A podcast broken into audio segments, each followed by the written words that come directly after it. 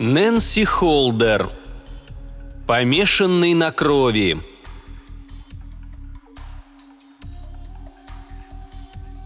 Алану Скривнеру, дорогому и уважаемому другу. Капитан Блад. Человек-летучая мышь. Он жил в замке посреди пустыни Борего, настоящем, построенном для проживания, а не для съемок.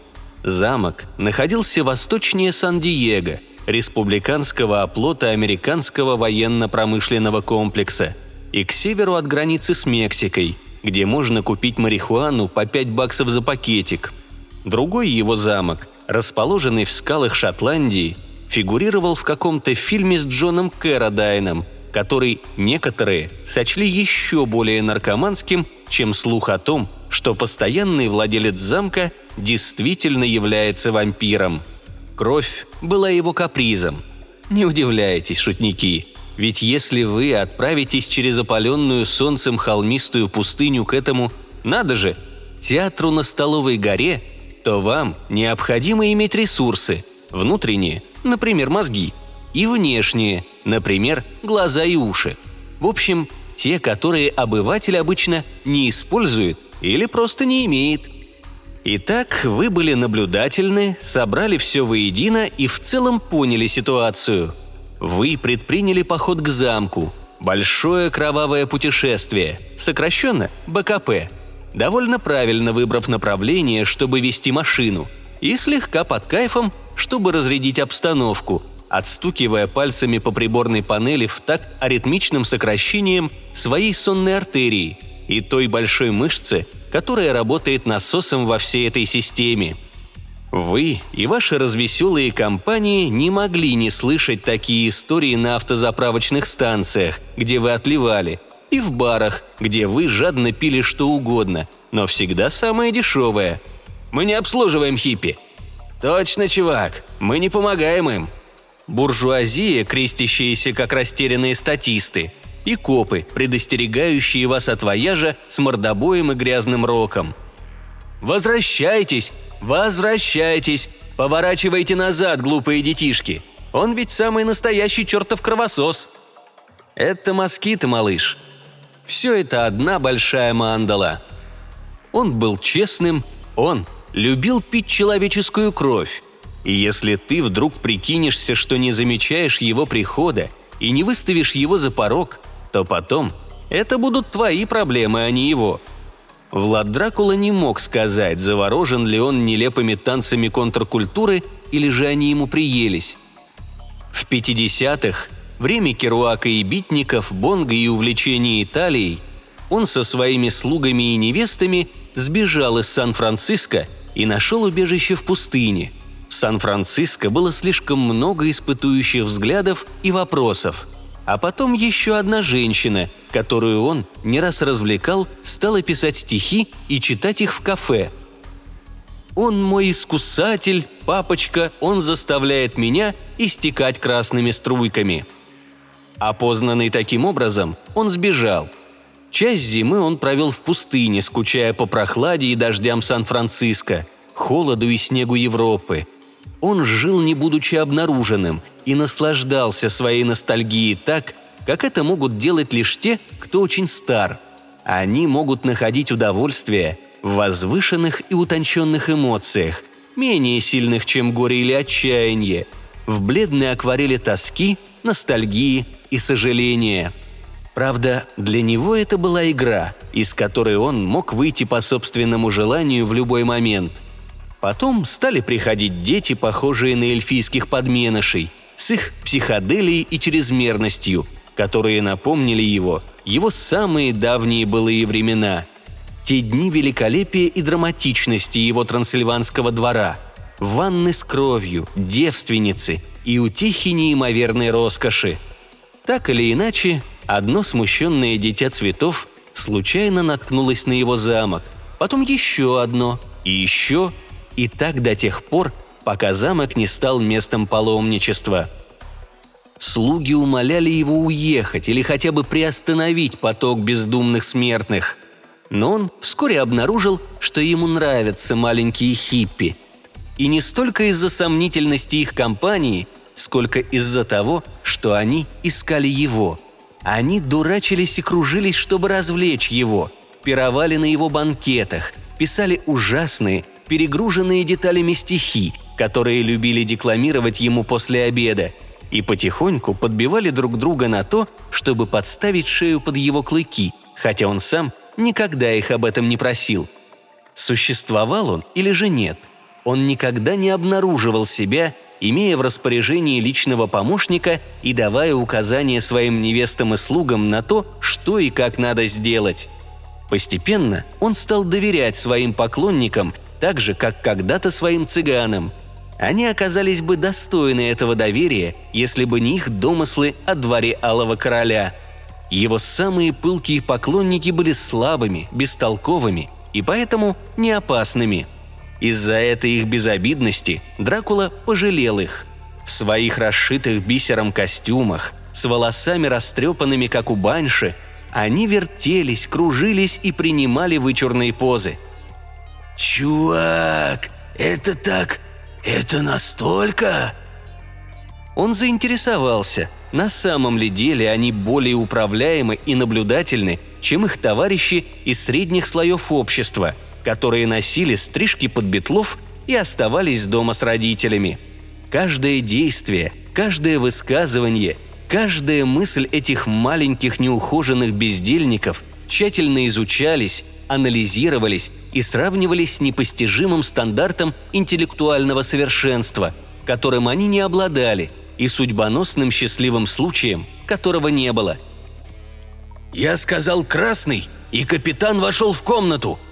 Вау, круто, зацени! Ты только что сказал мне это, и он вошел в комнаты!» Он жалел о том, что не было такой вещи, как кармическая предрасположенность к прозрению – она сделала бы его долгую жизнь более интересной. И так же, как сотни тысяч живущих в то время, он прибегнул к наркотикам. Дети натащили с собой невероятное количество разнообразной наркоты. Гашиш, марихуану, тайские палочки, мискалин, грибы, таблетки всех форм и размеров. Они глотали таблетки как витамины. Они курили марихуану и гашиш как сигареты – а все остальное они готовили с маслом и медом и грызли как восточные сладости. Но ничто из этого не действовало на Дракулу. Он перепробовал все.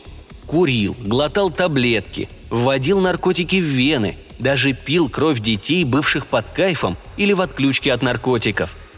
Ничто не срабатывало. И они не могли объяснить ему, на что это похоже – Обычно они лежали на холодном полу замка в том же рассеянном бредовом состоянии, которым сопровождались его приемы пищи, водя руками в воздухе и декламируя слова песен. Подобные трансформации, не приносившие никаких результатов, кроме увеличивающейся потребности в безделье, казались ему ужасающей расточительностью, в то время как он сам, с его сверхъестественной продолжительностью жизни – и реальной связью с мифами о его расе обладал сознанием, достойным расширения, и не мог осуществить этого.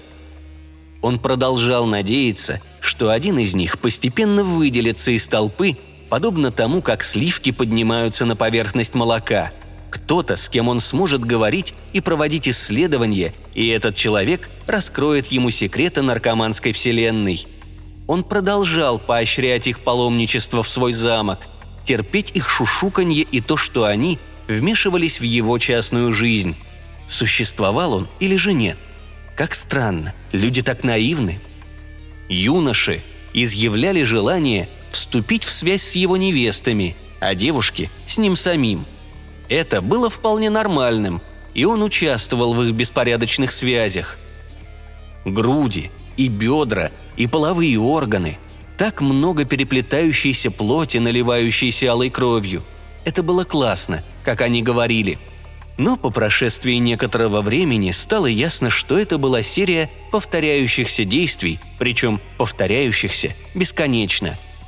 Среди них не было ни одного, кого бы он мог рассматривать как возможного кандидата для изменения, хотя он не изменял никого уже почти сто лет. Дети Хиппи стали его утомлять, и он рассматривал их всех скорее как возможных кандидатов для сажания на кол. Но о таком поступке обязательно узнали бы за пределами замка, и за этим последовало бы строгое наказание. Американские власти были столь же репрессивными и диктаторскими, как и он когда-то. Они не мучили своих жертв физически. Вместо этого они сообщали прессе лживые факты о них и бросали их в тюрьмы по сфабрикованным обвинениям. Если бы он обладал такими же средствами массовой информации в свое время в Карпатах, то делал бы то же самое. Это, безусловно, было эффективным. Он вернулся к своим старым тайным привычкам. Холодными ночами в пустыне он пикировал на койотов и кроликов или взмывал ввысь и разрывал в клочья сов – но для столь подавленного и апатичного существа, каким он стал, даже атовистическая радость охоты оказалась приглушенной и мимолетной. Однажды его помощник Александр явился к нему с отличной новостью. В их замок планирует нанести визит доктор Тимоти Лири. Знаменитый доктор Лири, основатель целого движения достижения гармонии и ловли кайфа, употребления ЛСД и исследования иной реальности – в тот момент Дракула не был в курсе, что доктор Лири только что сбежал из тюрьмы Сан-Луис-Обиспо, города на побережье. Он вообще не знал того, что доктор Лири был в тюрьме. Но весть о его скором прибытии разносилась по замку, как эхо от пронзительного волчьего воя. Тим Лири, доктор Лири. Имя этого человека было мантрой для детей хиппи. Невзирая на беспокойство по поводу местных властей, Капитан Блад тихо посмеивался над собственной ревностью в ожидании прибытия гостя. Он привык быть в центре внимания, но, возможно, легенда не должна пытаться соперничать с символом. Он лишь надеялся, что визит доктора Лири в его замок будет дождем в пустыне. Он ждал этого визита как школьница, делая запасы угощения. Хиппи могли довольствоваться коричневым рисом и супом миса, но один аристократ – должен принимать другого соответствующим образом. Он просмотрел свой гардероб. Пиджак с бахромой и яркая футболка хиппи, черный свитер с высоким горлом и пиджак спортивного покроя. Он следил за приготовлениями в замке, уборкой комнат, стиркой и глажкой белья, пока однажды вечером, после захода солнца, Александр не постучал в дверь святая святых Дракулы и не объявил «Прибыли!» Дракула наконец-то выбрал пиджак Неру и черные брюки. Он был взрослым человеком, а не каким-то хиппи, и, затаив дыхание, неторопливо спустился по лестнице. Его небьющееся сердце вроде как даже шевельнулось. Лири подошел к нему и взял руки Дракулы в свои. Дракула взглянул в большие голубые глаза и понял, что наконец нашел своего смертного двойника – человека, который жил долго и имеет большой жизненный опыт. Обнадеженный, Дракула обнял его. «Ах!» – выдохнула контркультурная толпа, бездельничающая в большом зале. Похожая на пещеру комната была наполнена дымом марихуаны, гвоздичных сигарет, терпкого красного вина и пота. Закваска для секса. «Добро пожаловать», – сказал Дракула. Лири подмигнул ему и представил свою жену – Дракула в изумлении разглядывал ее. Она была удивительно красива. Его потянуло к ней резко и сильно, и чтобы скрыть это, он ее проигнорировал. «Прошу к столу», — добавил он, и тут же показался себе старомодным и глупым, этакой киношной версией самого себя. Какой-то Лугоша Торчок, а не Влад Пронзитель, присутствие которого заставляло падать в обморок девушек и дрожать их отцов – в прошлые времена его расположение, как хвост кометы, означало или красивое сияние, или предвестие беды. Как низко он пал в этом новом мире, и как стремительно. Слуги накрыли стол изысканными блюдами, которые дети хиппи поедали жадно, не умея насладиться их утонченностью, в то время как Лири говорил о движении к универсальной правде и внутреннем мире. Он раскрыл Дракуле секрет – Многие видные психиатры Лос-Анджелеса использовали в своей практике ЛСД. Они давали ЛСД кинозвездам, таким как Кэрри Грант и Джек Николсон. Кэрри Грант хотел снять фильм об ЛСД, но сделал это Отто Премингер. Он рассказывал о блистательных мыслителях – Томасе Манни, Олдосе Хаксли, которые уехали в Лос-Анджелес, привлеченные царящей в нем свободой мысли. Когда он говорил, его жена слушала так, как будто прежде она не слышала ни слова об этом. Какая невероятная женщина! И какой занимательный мужчина! Дракула был безумно рад, что они к нему приехали. Тем временем количество детей цветов в его замке росло, как количество маков в тепличных условиях. В минивенах и автобусах, караванами и бесчисленными группами отдельных дураков они пребывали, пересекая Великую пустыню в своем БКП, для того, чтобы сесть у ног великого и ужасного Лири, который говорил быстрее, чем летит пуля, который перескочил пропасть между ними одним прыжком. «Если бы мы брали плату за вход, вы были бы богаты», — сказал однажды Лири Дракуле, когда они вечером расслаблялись под панамскую красную марихуану — Розмари нигде не было видно, но несколько девиц топлес потерянно слонялись неподалеку, очевидно, желая стать невестами. Дракула лениво принимал их ласки, в общем-то только для того, чтобы ощутить биение пульса под их кожей. Это было славной привычкой, такой как, например, грызть ногти. Его гораздо больше интересовало то, что пульсирует в мозгах Лири. Какие истории он рассказывал – в какие путешествия он отправлялся под наркотиками? Принимал псилоцибин в Танжере вместе с Уильямом С. Роузом. Обсуждал с Алланом Гинзбергом политическую сторону употребления экстази. Спорил с Джеком Керуаком, который смотрел на него свысока. Жизнь Лири была одним большим экспериментом, меняющимся в зависимости от текущего момента. Дракула пришел к мысли, что воспринимает его как такую альтернативную Шахерезаду, смертного, который мог заставить его не спать всю ночь вплоть до восхода губительного солнца. «Пойдем в джакузи», – однажды предложил Лири, сбрасывая одежду. Девушки тоже сняли все с себя. Дракуле как-то рассказали, что он никогда не сможет погрузиться в воду, но позже он обнаружил, что это не так. Джакузи почти согревала его холодную плоть.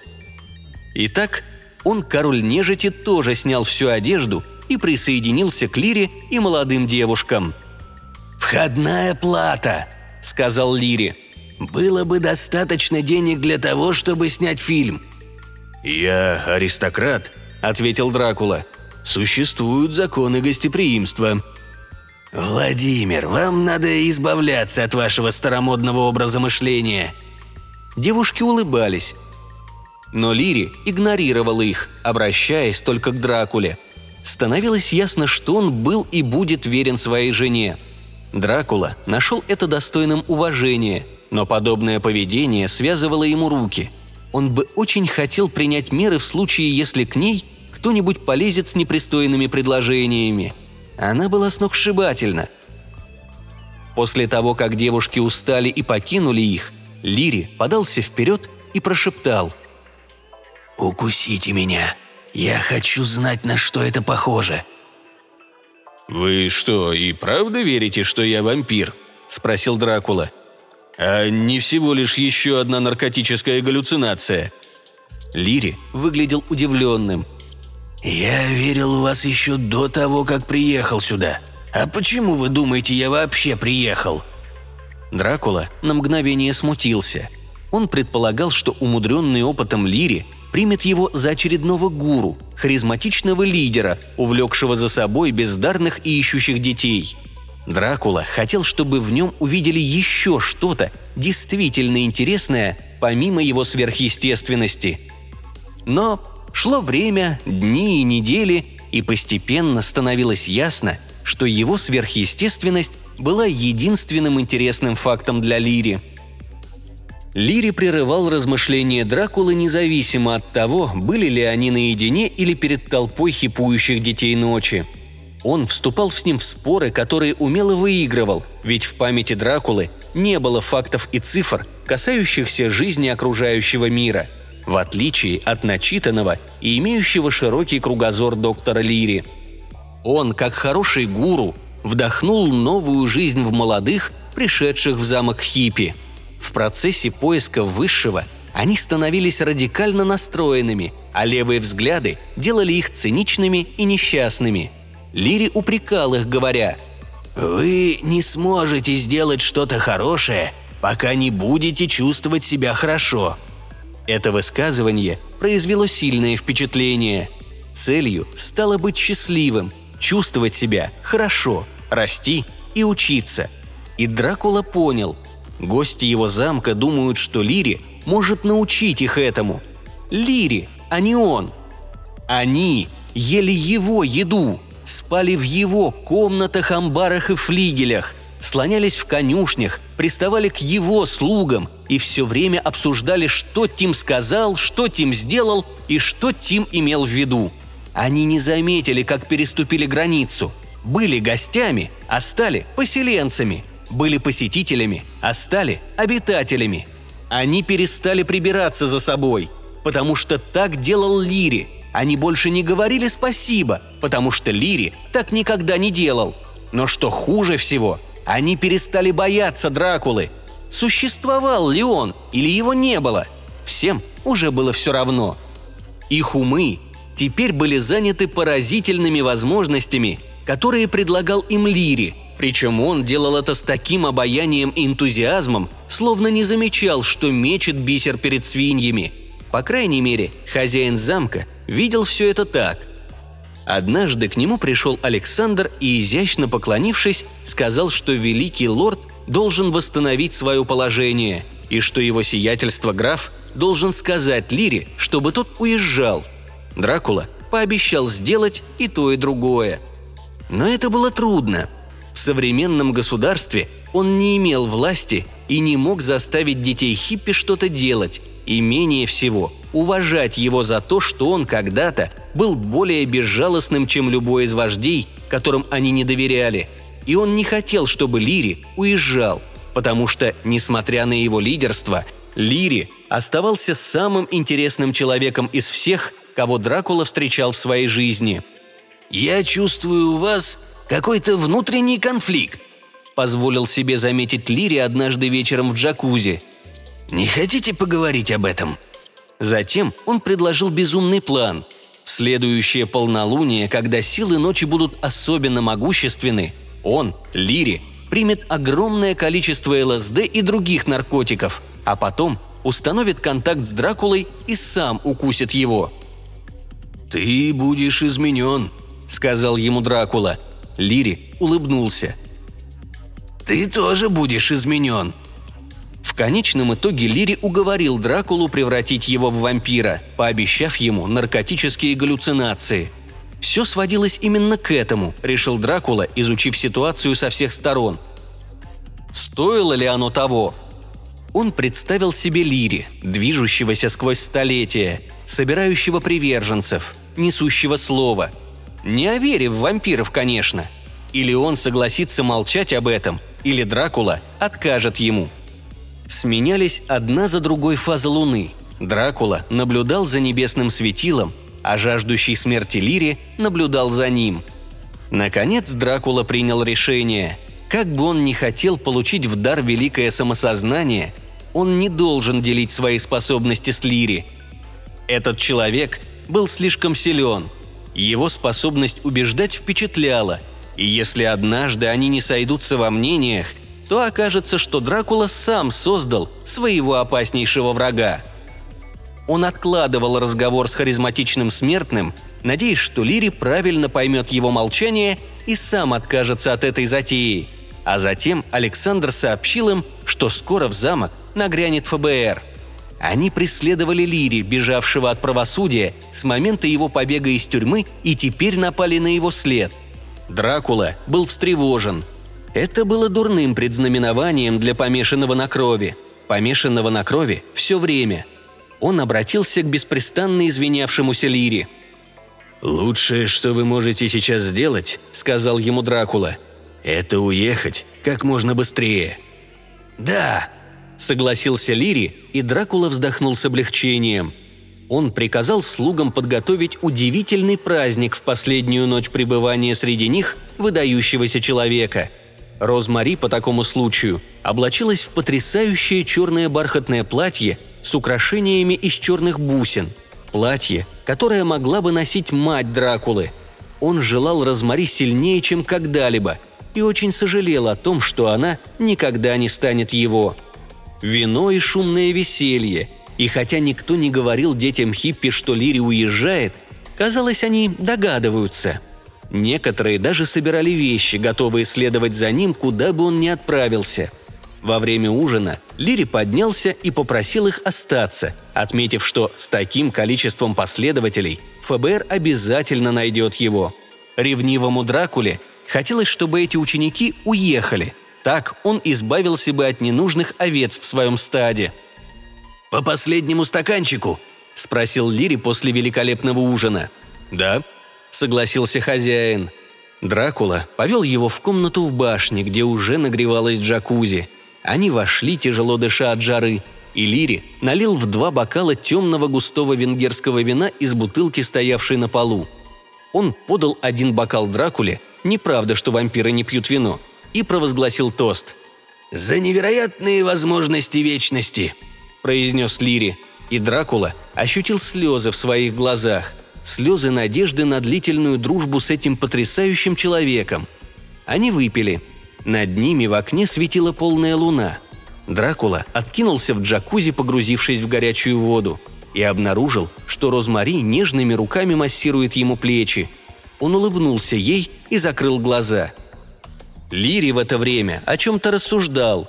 То ли о религии, которую он создал на основе ЛСД, то ли на какую-то другую тему. Мышцы Дракулы расслабились, сбрасывая вековое напряжение.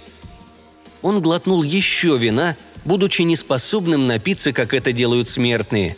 Лири что-то говорил своим мягким голосом о переменах и оптимистичном взгляде на будущее, и о раскрытии психического потенциала, и о потребностях вылететь из себя и измениться. И Розмари дотронулась до морщинок над бровью Дракулы. И измениться. И следующим, что почувствовал Дракула, был внезапный острый укус в шею и высасывание крови – он медленно открыл глаза и сказал «Вы обманули меня». Он только не знал как.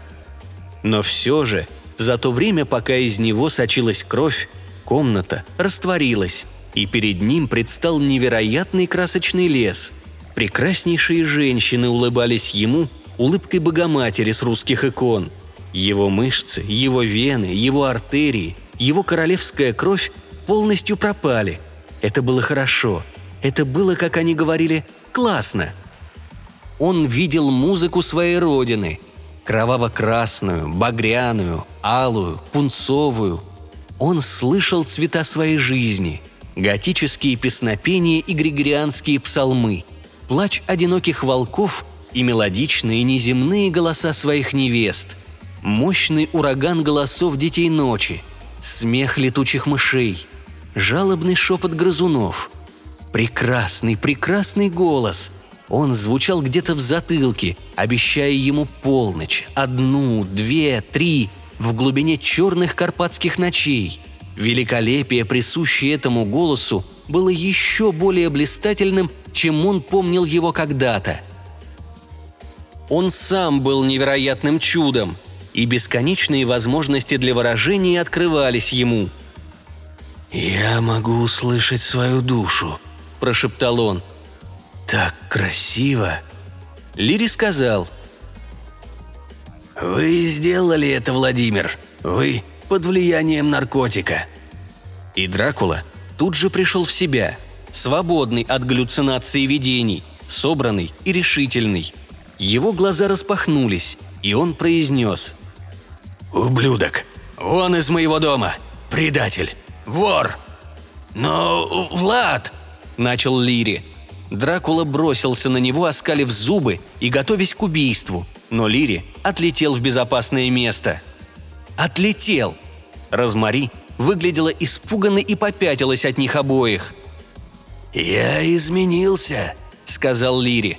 Он открыл рот и продемонстрировал Дракуле зубы.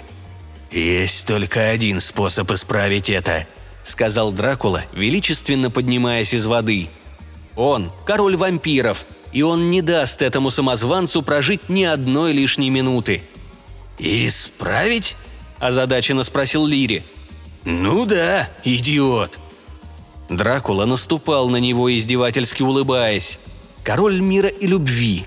Он понятия не имел, какую расправу учинит, будучи вампиром. Лири попятился, наткнулся на бортик джакузи и стал медленно отходить назад. «Но подождите!» Кажется, он начинал понимать, что совершил ужасный просчет. И тут в башню ворвался Александр. «ФБР! Они перекрыли все выходы!» Моментально все начали суетиться, толкаться и пробираться к выходам. Надев куртки, сжимая в руках паспорта и деньги, беглецы крались через темницу к свободной дальней части замка. Дети цветов, дразня представителей закона, были изобретательны. Читалири, улетев, оказалась в безопасности.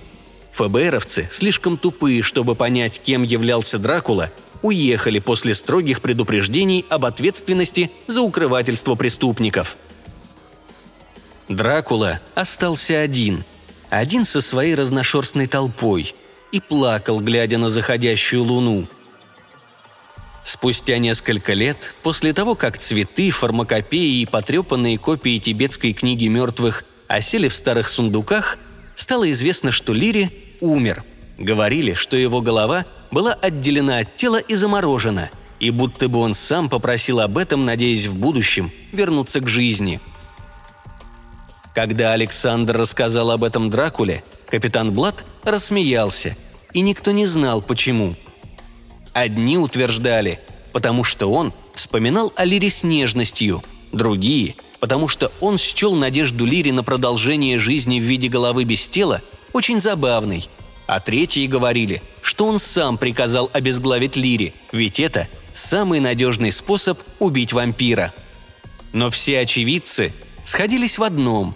В ту ночь он взял за руку свою самую любимую невесту, очень похожую на Розмари Лири, и они вместе летели над иссохшейся холмистой пустыней, отбрасывая тени, напоминающие кондоров, на фоне сияющей полной луны – Дракула погрузился в горячую воду и почувствовал, что Розмари нежными руками массирует его плечи –